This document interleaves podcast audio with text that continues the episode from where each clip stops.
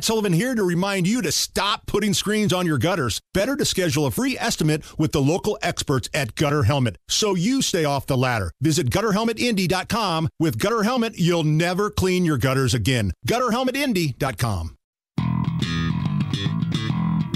You're listening to the Hammer and Nigel Show on 93 WIBC.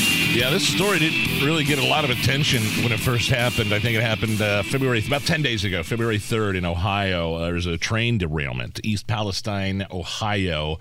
And, the, and these it, the train was basically carrying a bunch of uh, hazardous materials in these tanker uh, things. And uh, it was a huge derailment. No one was injured. But uh, you know, fast forward three days later after the accident, they decided to release and burn vinyl chloride inside five of these tanker cars, which sent a bunch of hydrogen chloride and toxic gas into the air.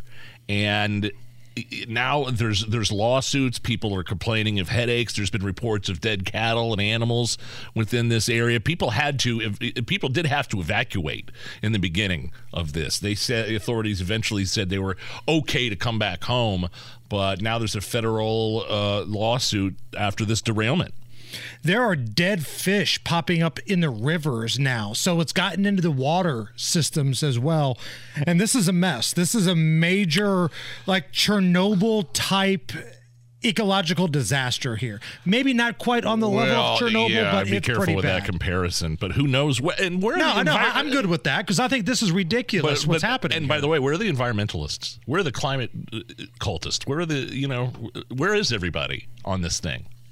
No, doesn't seem to be any protests around this this little thing. have we heard from the travel secretary? Have has Pete Buttigieg made a statement yet?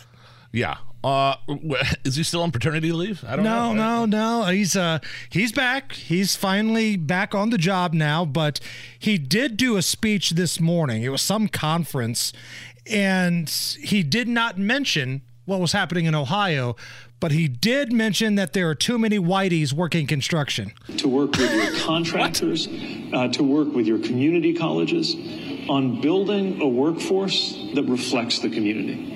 We have heard way too many stories from generations past of infrastructure where you got a, a neighborhood, often a neighborhood of color, that finally sees the project come to them, but everyone in the hard hats on that project looking like, uh, uh, you know, doing, doing the good paying jobs don't look like they came from anywhere near the neighborhood. Right. You can build community wealth that will help close wealth ga- gaps in this country if we can tear down those barriers. But that happens at the delivery level. Too many whites in the construction industry, huh? Nothing about Ohio, but too many whites in the construction.